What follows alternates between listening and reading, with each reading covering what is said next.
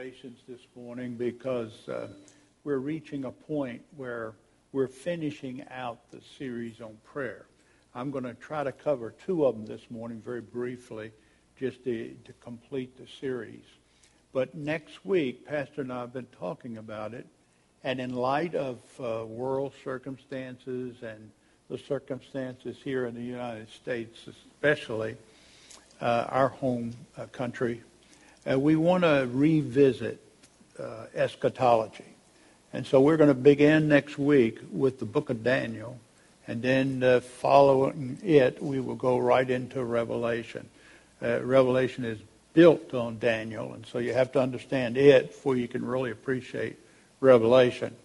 And some of you will say, well, yeah, I've, I've heard all that. Well, hopefully I will be able to contribute to your understanding uh, through the series. But I think we also need to remember, like Peter said uh, in 1 Peter chapter 1, I need to remind you. So we need constantly to be reminded of what the scriptures say, and that's what we want to do starting next week. So we'll start eschatology in the book of Daniel next week. I think it'll be fun. And by the way, it has a number of prayers in it. One in particular, how to pray for your nation by looking at how Daniel prayed for Israel. So that'll be next week. Now, there's a couple other things because of the time I want to mention here rather than I would, as I normally do, mention it at the end. When we talk about prayer life, child of God, we'll get to a passage in just a second. But we need to understand that we need to have some kind of means that will allow us to focus on what we're praying for. The other day, I happened to be aware of the time slot because of something that was going on. I had, I had a prayer time that lasted about an hour and a half. Well, if you do that, it can become mentally exhausting uh, in order to stay on focus. And one of the things that happens is, I think it's the devil, but sometimes it's the flesh we allow things to come into our mind. Oh, I've got to remember to do that today. And it disrupts our prayer time. Here's a little key. In my devotional Bible, in the front, I have a little sticky pad. And that little sticky pad, if I have something that interrupts me, something I got to do, and I don't want to worry about it anymore, but go back to my prayer, I just write it down and stick it on the on the table or next to my chair and go on. So always have a sticky pad. Uh, the second observation I would make, and I've mentioned this before, but I want to uh, emphasize it. Write down, have a prayer list, and write down these major prayers and how they contribute. And you can use them in your own prayer life. Okay? And then the, the uh, final one is uh, and a layman up in a big church up in excuse me, in Pennsylvania shared this with me, and all of a sudden I realized, well, I do this, and it's a good idea. Sometimes your mind will wander. So the best way, one of the best ways to handle that is pray out loud. And that'll keep you on focus. Uh, now, that means you got to have a prayer closet somewhere where you can spend time with the Lord not worry about other people hearing what you're saying and so on. That makes sense. Three little hints of how to, uh, to um, pray more effectively. Now I want you to turn with me to Colossians chapter 1. Colossians chapter 1 this morning. We'll begin at verse 29 and it goes through verse 5. And I told Pastor before we went into this one, I said, the word prayer is not even mentioned in this text. He uses code words. And we'll see that. We can be able to justify that that is indeed what he's talking about. Uh, but it isn't, he, does, he never says the word prayer. Now, let's talk about that a little bit. How do we know that this is Paul's uh, description of his prayer life? Well, I want you to look at verse 29 of chapter 1. For this purpose also I labor and strive according to his power, which mightily worketh within me. Now, if you go back to the context, and I'm not going to do it this morning, but if you will note that in uh, verse 24, he talks about suffering being part of ministry and completing people in Christ. And then in verse 25 through verse 28, he talks about serving or speaking, communicating, suffering, and then speaking to others so that they will be complete in Christ. See it? Now, those two uh, activities we understand are prayer activities, or, ministry activities. He suffers in order to, uh, to minister, and he also communicates. He speaks in order to minister. But notice verse 29. For this purpose also. Now go back to verse 28, the latter part of the verse.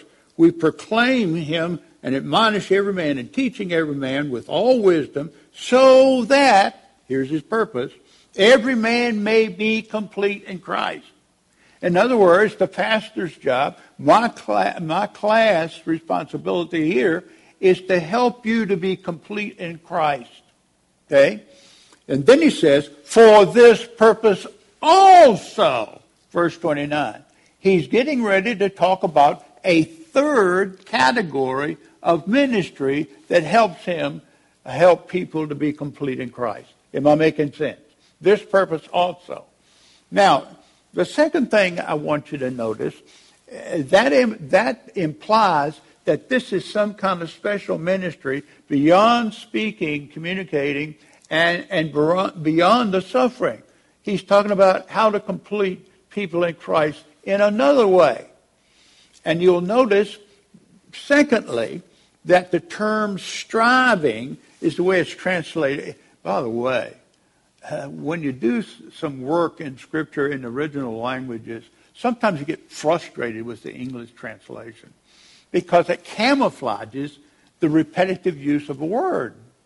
Now, notice in verse 29, he uses the word striving. If you go to verse 1 of chapter 2, he talks about struggle. And uh, the bottom line is they're both the same word in the Greek text. Okay? And I think that's important for you to see. Now, what he's talking about is somehow he is agonizing. He's working like a common laborer to help these people to become strong. But notice also, as he's striving and agonizing, as the text will point it out in more detail in a minute, he's talking about a ministry that he is having while he's incarcerated. He's in jail but he is still striving and agonizing for people. But notice what else it says in the text. He, he tells us he is praying for people that have never even seen his face. Chapter 1, or uh, chapter 2, verse 1, and chapter 1, verse 4. So he's emphasizing a ministry beyond the people of Colossae while he's in jail. Now, that implies whatever he's doing, he's ministering to people he's never seen, and he's ministering to people while he's in jail. How's he able to do that? Answer, he's talking about prayer. Okay? Uh, one more thing that I would point out before we actually go to the text. The term striving or agonizing is used elsewhere as a reference to prayer. For example, in chapter 4 and verse 12. We have that word. And he says, laboring earnestly for you in my prayers. It. And in the Romans, and you might want to write this down as another example, Romans chapter 15 and verse 30, he uses this terminology again to describe his prayer life. So, I want to suggest to you that even though the word prayer is not used in this passage, it becomes obvious. And I've studied a lot of the commentaries, and they're coming to the absolutely the same conclusion. When you look at the text long enough, long enough and meditate on it, he's talking about prayer. Okay? Now, let's look at this prayer very quickly because I want to do another one within the time slot, and I don't want to have to rush any more than, than is necessary. When we talk about this passage, chapter 1, verse 29 through chapter 2, verse 5, describing his prayer life, he is praying for a specific purpose. Notice that purpose in 29 in verse 1, uh, or verse 1, chapter 28, so that we might present every man complete in Christ. For this purpose also. What purpose? To uh, lead people to be complete in Christ. So he states it very clearly for us. That's what he's praying for these people. Secondly, he gives us a verbal picture as he describes it. Notice what he says in 29b. For this purpose also I labor and I am striving according to his power. Now let's talk about those two metaphors. That's what they are. Laboring is a word that is used of a common laborer digging ditches, building a house, whatever. That's, I don't mean that in a derogatory way. I'm just saying people work hard to the point of exhaustion. And that's what he's describing. His prayer life is one that causes exhaustion. Now understand that. When you pray long enough, that's what's going to happen. Uh, the second thing, he uses another metaphor. Uh, for this purpose also, I am la- I labor and I am striving. The word striving is a word that's from the word uh, agonon, which means uh, uh, stadium, uh, athletic stadium, like a football stadium. And the people that are in the stadium are what he calls here people that are, uh, according to his my purpose, according to his striving. It's an agonizing thing. Uh, football players, if you watch them, they have real tough workouts. Even in the summer when it's hot, they're struggling. And so he's describing his prayer life as one of being a common laborer that is absolutely exhausted when it's all over, and it's agony. That's how difficult his prayer life is. Now, can I just stop there a second and preach a little sermon to both all of us here? You know what? I'm not sure I've gotten to where Paul is, how he's describing. No wonder he had power with God. He's been that kind of agonizing, totally exhausting work of prayer. Amen? That's the picture. Then the third, he is praying with power. This is important. Look at it in the, in the latter part of verse 29 again. According, I'm laboring and striving in accordance with his power. What power? Supernatural power. God's power working through his life. And then it says, which work, uh, which mightily worketh, that's a continuous word. It's a preposition, prepositional participle that emphasizes the continuous action. He does this all the time. So it's God's power, and it is something that is working in him by God's grace as a powerful ministry uh, of prayer. And finally, he says it works mightily, powerfully in his life. Well, of course, it's God's power. So uh, the idea is that it is a powerful prayer time that Paul has. And I think, and by the way, Greek word there is that word dunamis we talk about all the time, dynamite and so on. That's the word that's being used. It's a very common word in the New Testament. Now, that's Paul's prayer for a specific purpose. Then he talks about he's praying for a specific group of people, several groups, as a matter of fact. If you look at the text in verse 1, for I want you to know how great a struggle, agonizing, uh, I have for those who uh, uh I have uh, on your behalf, that's the people at Colossae, and for those that are at Laodicea, that's another church down the road a few kilometers, and for those who have not personally seen my face. So he's praying for three groups. The Colossian people there in the city, for the people down the road at Laodicea, and for other people he's never seen before. Now, we'll stop when we use the illustration. I have a friend that I ministered to in the military. Both of us had come back from Vietnam.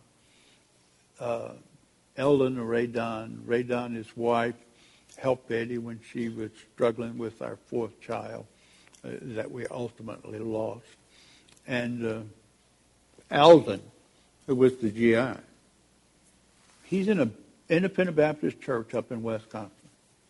He calls me about it every other week and he says, John, I am loving listening to your Sunday school class.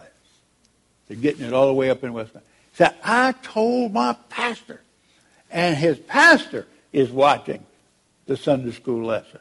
Then he said, I've been telling my other friends, and they're all listening. So welcome to the Bible class, Sunday school class to Wisconsin. Amen? And that's what Paul's talking about here. There is a ministry that you can have to other people. This is one speaking with our modern technology, but you get the point.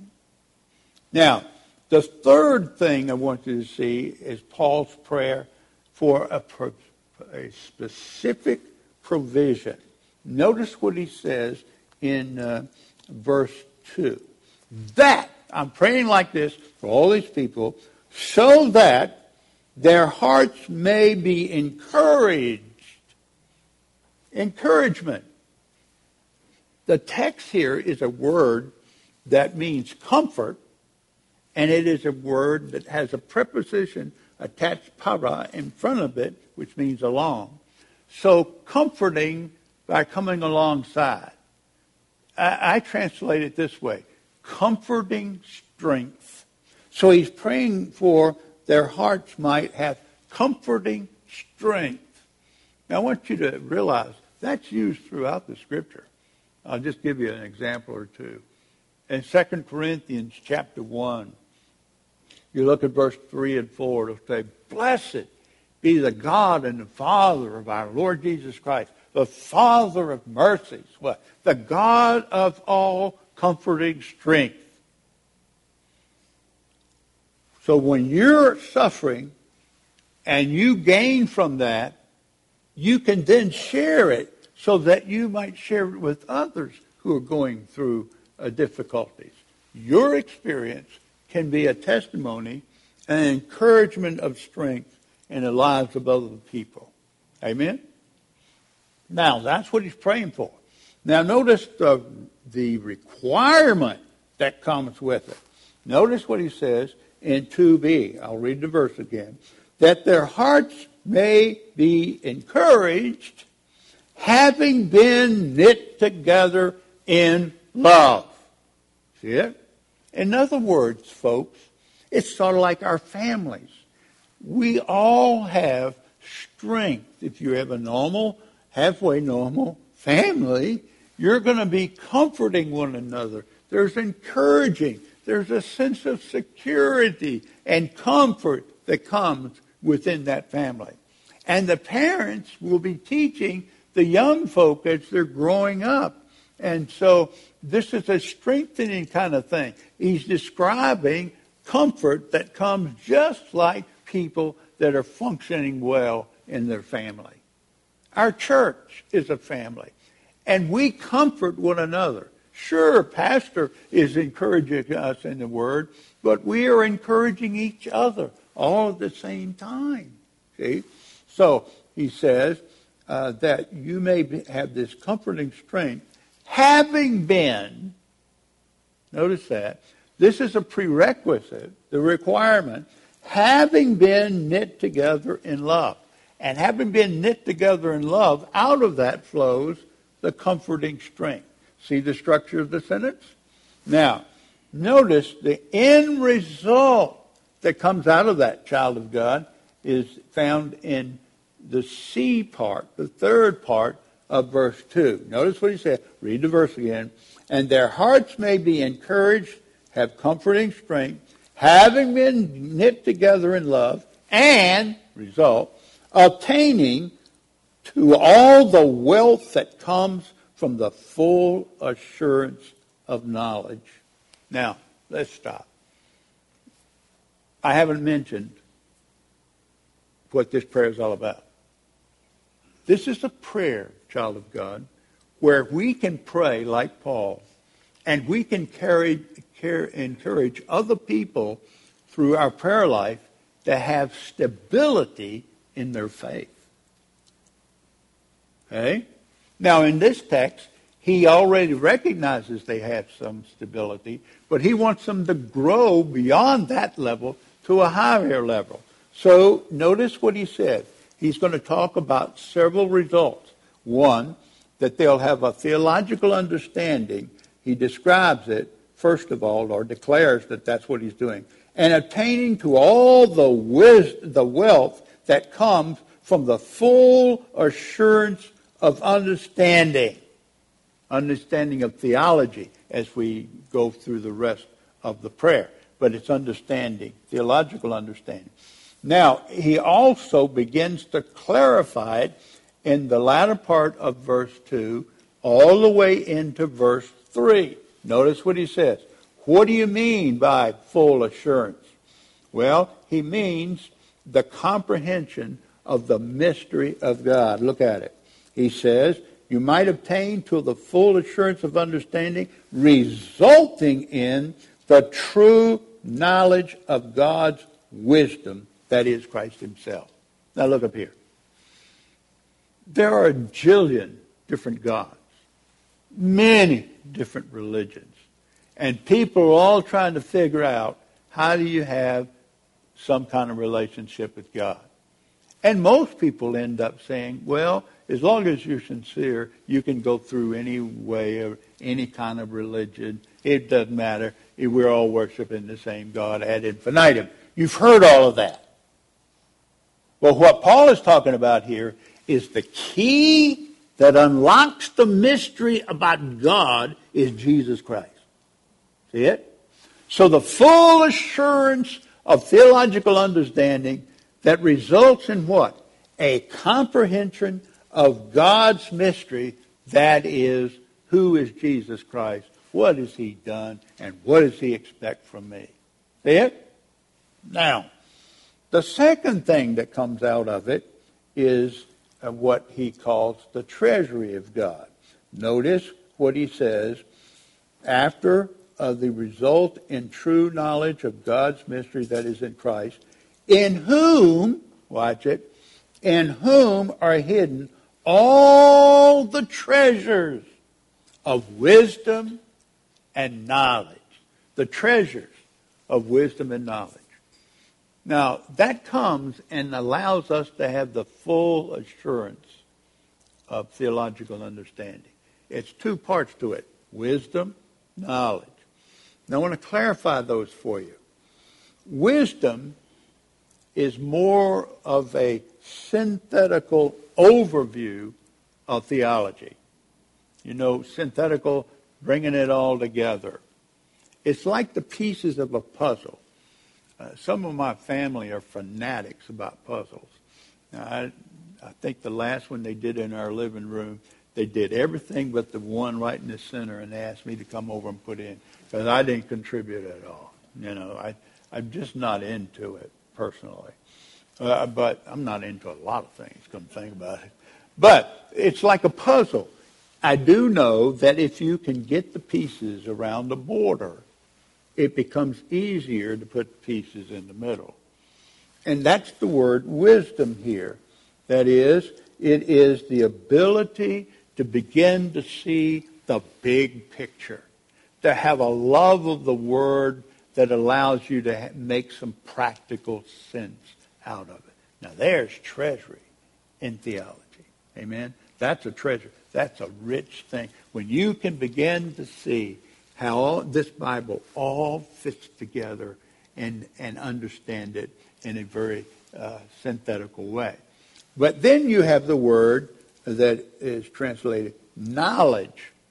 And that's the more analytical approach. That is the data. And it's beyond the synthetical where I have an understanding. For example, you could go through Colossians And uh, you could come up with an outline if you studied long enough.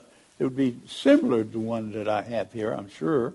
But the bottom line is, because I have work in the languages and because I have all of the tools in my library and I've got a slight advantage. And so I can go deeper with those individual parts of the puzzle. This part fits here, synthetical. But this part means this in particular. And beyond that, lo and behold, it also means this. See? That's the analytical side of it. You with me? So he says, I want you to have the full assurance of understanding. Well, what do you mean? I want you to understand the mystery of God, the key that unlocks the understanding of God. And secondly, that you'll be able to put all the pieces together, get the big picture, a picture, and then dig deeper and deeper and deeper. That's knowledge. Everybody with me? Now, it doesn't stop there. He wants us to know there is a reason why he's praying like this. And that reason is still valid today for you and me. Look at verse 3. In whom are hidden all the treasures of wisdom and knowledge. I save this so that no one will delude you with persuasive arguments. In other words, I want you to understand and have this full assurance that you have an understanding of theology, what the Bible's saying. Why? So nobody can fool you with their fancy arguments. Amen? And then he goes on. Why would I be concerned about that? He says. Notice, for even though I am absent in body, nevertheless, Paul says, I am with you in spirit, rejoicing to see your good discipline and the stability of your faith in Christ. There it is. He says, I am so excited about your stability in the faith, but I'm wanting you to go deeper and deeper and deeper. Got it? He's not satisfied with the level where they are. He said, I'm rejoicing in the stability of your faith, but I want you to have a full assurance that goes deeper and deeper, that wisdom and knowledge that brings the full assurance of theology. Everybody with me? Now, that's how I can pray for other people so that they will be theologically stable. Now, Pastor does that for us as he contributes to the understanding of the Word and challenges us with it. My job as a Sunday school teacher is to do the same thing. Now, we're to be working at it ourselves as individual believers.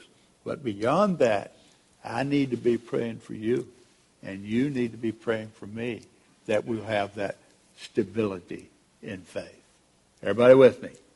Now, I want to go to another one this morning with the time that's left.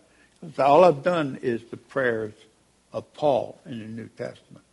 I want to look at one of my favorites in the Old, and that's Samuel 1. Turn with me to 1 Samuel chapter 1. And we'll look at that together for just a few minutes. 1 Samuel chapter 1, and we're going to look at chapter 1 and part of chapter 2.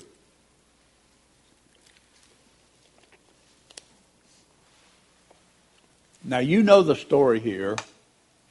We're not sure who the author is. Some people say it may be Samuel himself, but it's really anonymous. Doesn't identify the author. But it does talk about his birth, his mother, Hannah, uh, and the struggles that she was going through. And the Lord had closed her womb, the Bible says. And by the way, that is not unusual, especially for leaders in the Old Testament. Remember Abraham? Same thing. Uh, remember uh, others as well. But notice it tells us some things here. Uh, for example, chapter 1, verse 5. We want to lay a foundation, the context for the prayer. But to Hannah, he would give, that is, the husband would give her, a double portion for he loved Hannah, but the Lord had closed her womb. This was God's doing. It wasn't just something biological. It was something God did. Then there's the second problem that she faces. Her rival, the other wife, however, would provoke her bitterly to irritate her. Just think about that down through the years. Uh, this uh, kind of provoking bitterly and irritating her because the Lord had closed her womb. Not only does she not is not able to bear, but this rival wife is rubbing her nose in it, and it just is uh, irritating her year after year after year. Now there's the context. Now, as a result of all of that, go to verse 11 in chapter 1, and we'll see how the picture ends. She made a vow and said, O Lord of hosts, if you will indeed look upon on the affliction of your handmaid and remember me and not forget your handmaid. It appears to her in a sense like, well, God's not listening. Have you ever been there? Uh, and he said, and remember me and do not forget your handmaid, but will give to your handmaid a son. Then what? I will give him to the Lord all the days of his life, and a razor shall never come on his head. In other words, he's going to be totally dedicated to God. Comment. She went through all of this. She got discouraged, and you can look at the text and say, well, she had some wrong thoughts too. But she was theologically aware, and that shows up uh, later on in her prayer. But over the years, she kept praying. She would not give up. May I suggest to you that happens to you and me. We pray. Uh, I'm praying for a member of my extended family that I am sure is not a believer. Claims to be, but I don't think that individual is. And I've been praying for years and years and years. And God has absolutely not done anything from my human perspective. That doesn't mean he's not working his heart. But I am not aware of any change occurring. I think that's important to understand. There are delayed answers. We talked about that early on in this course. The second thing I want you to see is sometimes, watch it, child of God, the reason why he is delaying, he wants our thinking to be changed. Lord, I want a, I want a baby. Then the end result is, Lord, I want a baby and I'll give him back to you for your use. See the change in attitude? Now, how did that come? It came over that extended period of years where she kept praying and praying and felt like God wasn't there, but he really was. Okay, Lord, I'll give him back to you. Amen? Now, there's the context. Uh, another part of it that I think is important is to understand the environment out of which she brings this prayer to the scripture for us. And that's her concept of God. Let's talk about that a second. This is a uh, polytheistic world in which she is living. And by the way, we're sheltered from a lot of it, but we're in a polytheistic world as well. Uh, I, I, was reading, and I don't know how they come up with this kind of statistic. I'll take them at their word. Uh, the, the Hindu religion has 330 million gods. Now, how did they figure that? I, I don't know. Uh, but let's put it this way: they have a bunch. 330, I don't know. They have a bunch. That's polytheistic. Uh, when you go to this word that we study and look at it in the Old Testament, you know what we see? We see the worship of Baal. Now let's talk about that a second. There are 250 250 references to Baal in the Old Testament. 250 of them. Somebody's counted them. I'll take their word for it. But as you study the scriptures, you know what you're going to discover? Baal is called the queen of heaven in Jeremiah. Uh, Ishtar in Babylon. Ashtaroth in the Canaanite religion. And the sun god in Egypt. In other words, there's a widespread worship of Baal and many, many other gods. Hannah's not caught up in that. We'll see it when we get to our prayer. Secondly, she has had a crisis in her life, and finally God has blessed her with a child. And she is grateful and is expressing her appreciation. So I want to say to you, uh, many times we will go through difficult times. We'll have all kinds of problems that may surface and be have a rather lengthy longevity. But God will eventually come through and, and we need to praise him and, and honor him in our prayer life. Amen? Now that's what Hannah's going to do. Now I want you to look at verse 1 of chapter 2 and we're going to see this prayer. Then Hannah prayed. Now many of them call it a song of thanksgiving. The word here in the Hebrew, and it's translated into English, is a prayer. Now you could look at it literally and say, well, maybe it's a song of thanksgiving, but it's her prayer. Then Hannah prayed and said, My heart exalts in the Lord. That she's, re- she's rejoicing in Yahweh, the God of Israel. My horn is exalted in the Lord. Our horn is uh, a symbol of the strength. So her strength is being encouraged. That's uh, verse 1 as well. Uh, I then notice, my mouth speaks boldly against my enemies she's more bold in her willingness uh, uh, to speak out because of the deliverance that she has. And she says, and I rejoice in your salvation, your deliverance. You've let me have this baby. Thank you, Lord. Thank you, Lord. Thank you, Lord.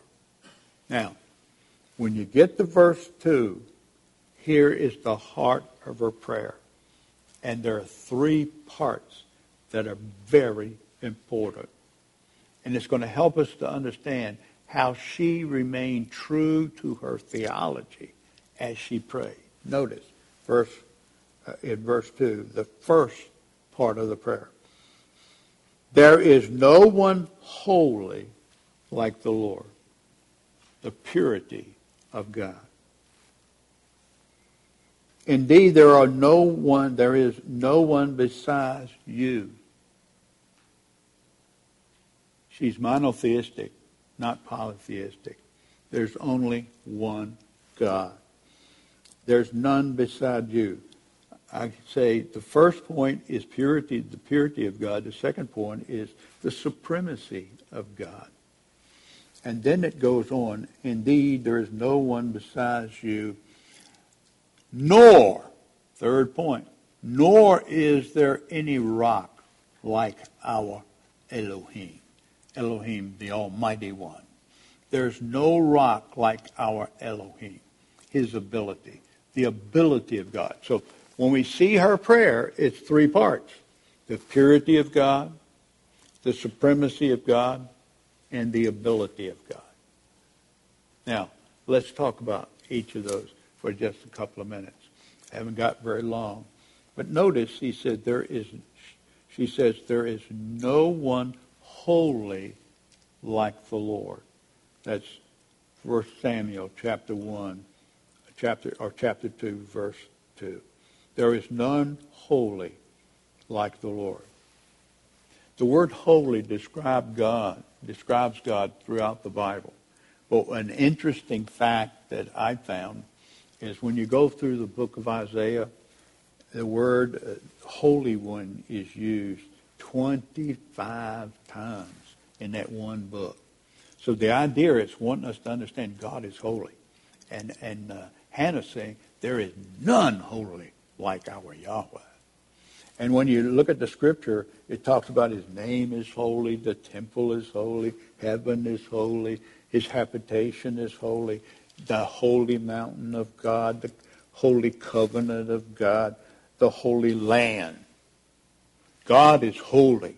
So she begins this section of her prayer by saying, There is no one holy like God. And you go to other scriptures, and it says, uh, and I'm not going to give them to you now except for one in the New Testament. It says over and over again, child of God, be ye holy. Why? I am. So be ye holy because I am. Be holy like me. Now look at that, and I and I get to thinking about it. Be ye holy like I am. Yeah, I'm to share something with you that maybe I ought not to. But I, I like to be transparent because it seems to encourage other people. I've got cancer, and you know that. And I'm taking special kinds of medicine that's keeping me going. I can get up at 5 o'clock and I take my full pills, and I say, if I just stopped doing this, I'd die. Humanly speaking, I would die. You know, I bet getting to get to you after a while.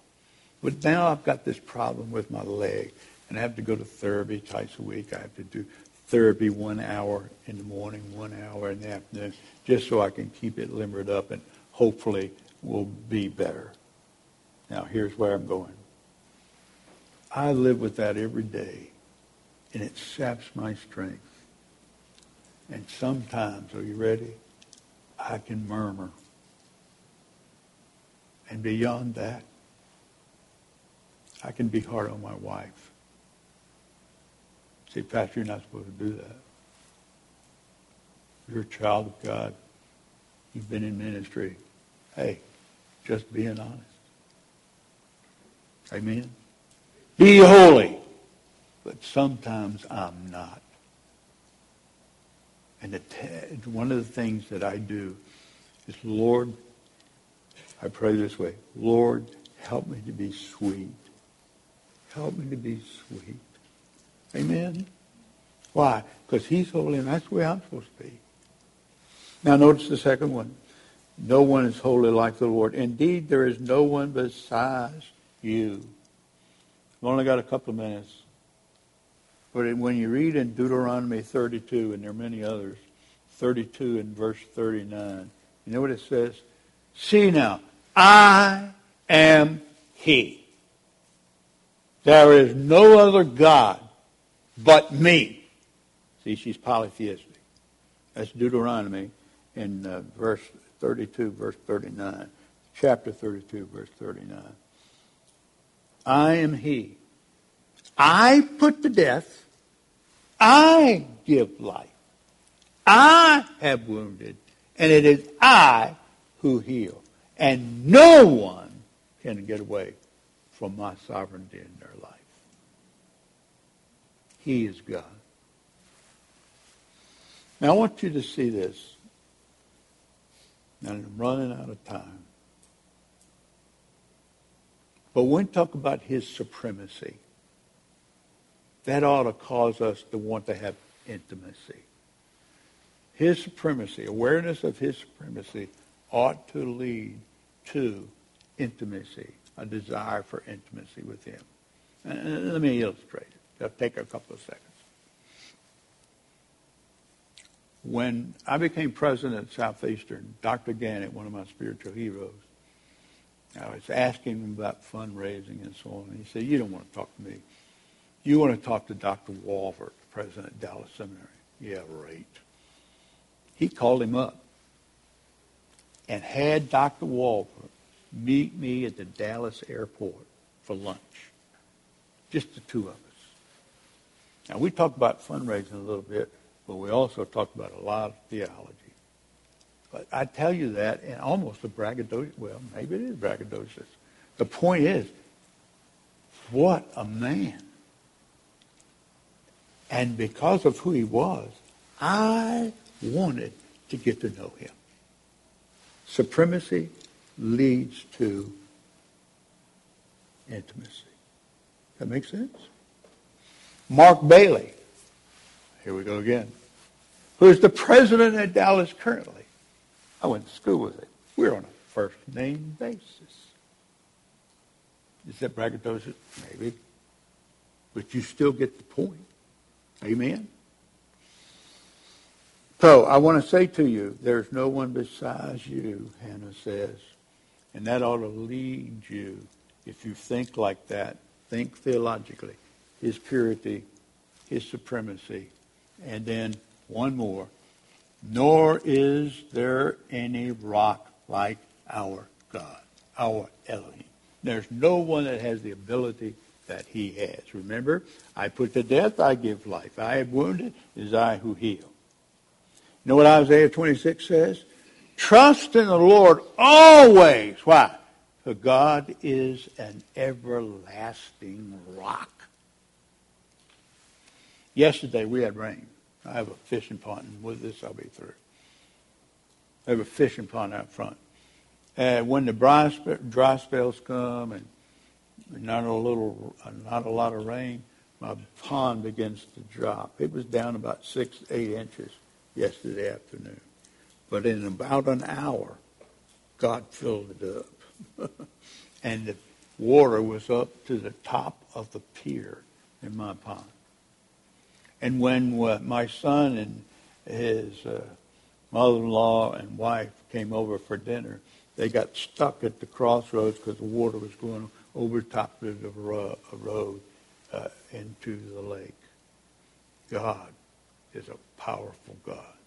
He can fill that pond up just right quickly. Amen? All right. That's the way we're to think. He's God that's pure. He's a God that is supreme. And he's a God that is powerful. Let's close in prayer. Father, thank you for the opportunity of knowing you and learning from your word how to pray. Thank you for the opportunity. In Jesus' name.